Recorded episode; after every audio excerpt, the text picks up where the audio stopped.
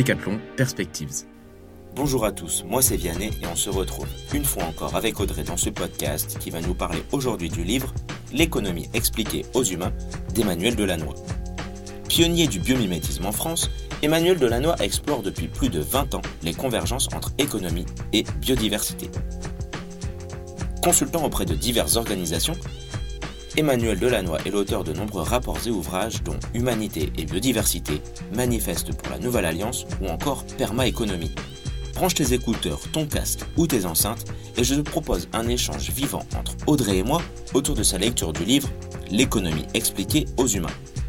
Dans ce livre, un grand insecte venu de la nuit des temps renverse nos perspectives et nous initie à l'avenir en nous offrant un nouveau regard sur l'économie, l'intelligence collective, le biomimétisme, la fin du pétrole, les services rendus par la nature ou encore l'écologie industrielle. Alors sans plus attendre, commençons.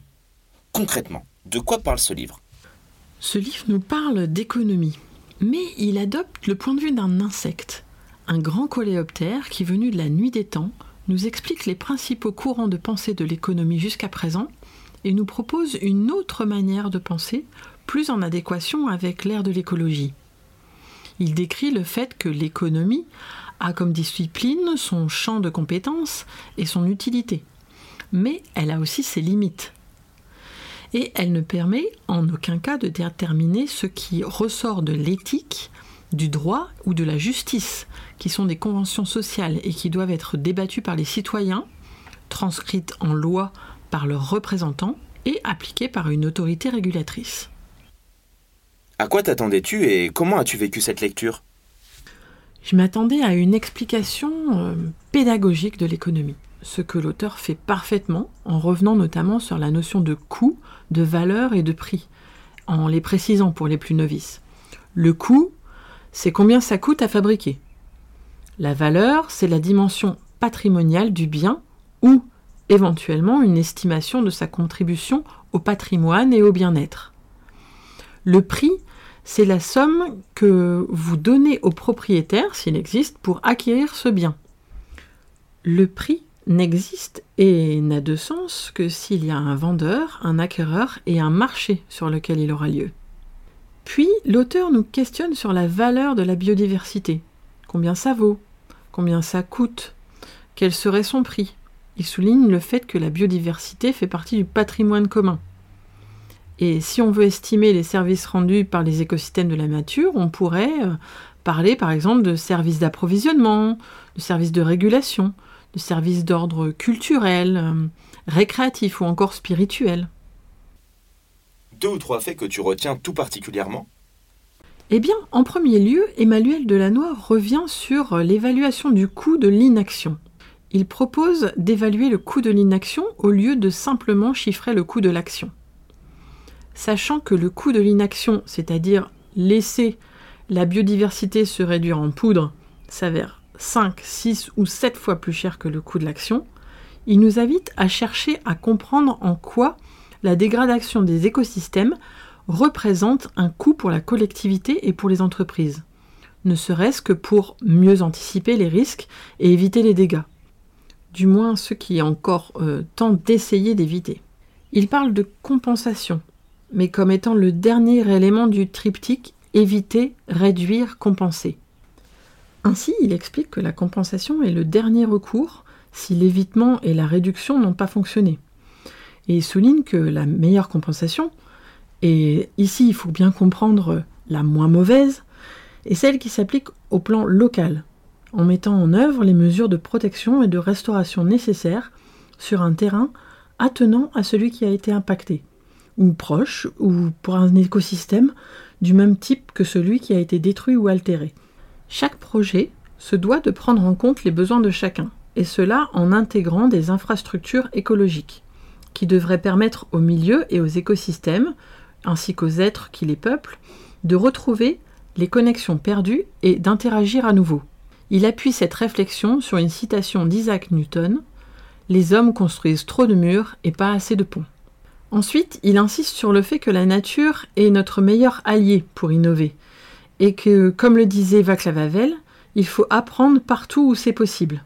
Son conseil est de faire circuler les idées, de ne pas garder secret euh, une idée, pour quelques happy few. Et cette dynamique de diffusion est à l'image de la prodigieuse diversité du vivant. Il nous partage les secrets du vivant sous forme de mantra. Ton énergie, du soleil, tu tireras. Ton nid, tu ne souilleras pas. L'énergie, avec parcimonie et à bon escient, tu utiliseras. Les matériaux, avec astuce, tu utiliseras. La biodiversité, tu favoriseras. L'information, tu partageras. Et avec astuce, tu traiteras. Les ressources locales, tu privilégieras. Dans les contraintes, des opportunités, tu trouveras. Et nous invite à aller chercher nos idées dans la nature dès que nous aurons un problème technique à résoudre. Enfin, il nous parle de notre dépendance au pétrole, devenu, comme il dit, l'huile essentielle du monde moderne. Il souligne que nous sommes hyper spécialisés et que notre vie quotidienne est envahie par le pétrole, que c'est la première fois dans l'histoire de l'humanité que celle-ci se retrouve enchaînée avec un tel niveau de dépendance vis-à-vis d'une seule matière première, dont les réserves ne sont ni inépuisables ni bien réparties. Et il insiste sur le fait que pour lui, ce n'est pas l'humanité qui est en crise, c'est le couple homme-nature qui l'est. En nous invitant à réinventer main dans la main homme, nature et entreprise, une nouvelle économie qui laissera une place et un rôle à jouer pour chacun, des chances pour tous et du sens à mettre en commun et partager. Une fois de plus, un grand merci Audrey pour cet échange et ce partage. Comme à notre habitude chez Decathlon Perspectives, on espère que ce rendez-vous t'a plu. Anticiper le futur, c'est ce qui nous anime au quotidien, et on espère t'avoir transmis l'importance de cet exercice, car au risque de se répéter, le futur ne se prévoit pas, il se prépare. Si tu as envie de partager une nouvelle vision de la vie, entreaperçue par Darwin, et celle d'une humanité pleinement intégrée dans une communauté des êtres vivants, creuse plus profondément en lisant L'économie expliquée aux humains d'Emmanuel Delannoy. Je t'encourage également à te plonger dans les scénarios prospectifs que l'on a récemment écrits et qui décrivent deux futurs possibles pour Decathlon. Pour les lire ou les écouter, rends-toi sur notre site et choisis ta pilule.